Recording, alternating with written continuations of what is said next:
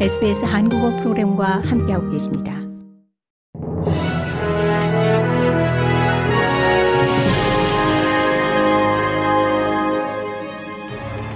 (2022년 12월 14일) 수요일 저녁 SBS 한국어 간추린 주요 뉴스입니다.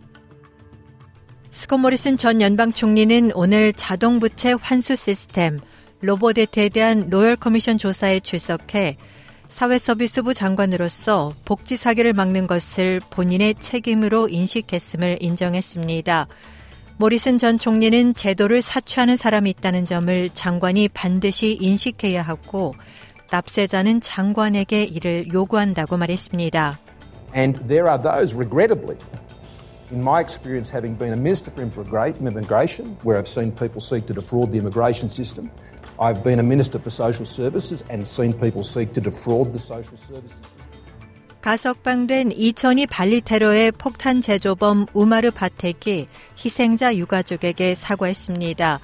그는 발리 주민뿐만 아니라 인도네시아 국민 모두 또 폭탄 테러로 숨진 많은 호주인에게 사과드린다고 말했습니다.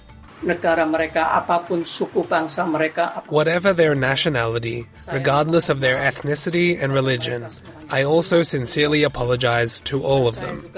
And I also apologize to the Australians who also experienced a very great 연방정부가 상원에서 녹색당의 지지를 확보함에 따라 석탄 및 가스 가격 상한제 법안이 내일 의회를 통과할 것으로 예측됩니다.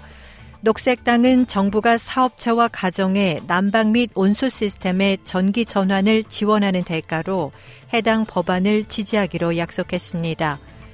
크리스 보엔 연방 에너지 기후변화 장관은 이것이 국익에 부합하는 정책이라며 그 타당성을 강조했습니다. These are unprecedented and difficult times, and this is decisive action. It's our job to act in the national interest. I understand It's the job of CEOs and companies to protect their profits. It's our job to protect the people. It's our job to protect.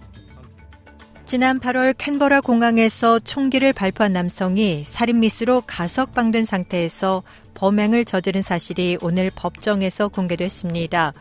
그의 전과 기록을 보면 그는 전 부인을 흉기로 살해하려 한 죄로 서호주주에서 복역하다 가석방으로 풀려난 상태였습니다.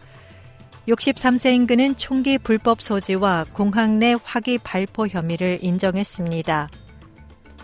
연방정부가 내년 금융서비스 관련 규제 변경을 시사했습니다. 스티븐 존스 연방 재무차관은 시장 내 변경이 필요한 부분에 대한 협의가 이미 진행 중이라고 밝혔습니다. 또 디지털 화폐 역시 관심사라고 말했습니다. We're foreshadowing that in 2023 we'll have new laws in place. Regulating uh, markets, regulating currency holding rules, but also ensuring that we have a deep understanding. 이상이 2022년 12월 14일 수요일 저녁 SBS 한국어 간추린 주요 뉴스입니다.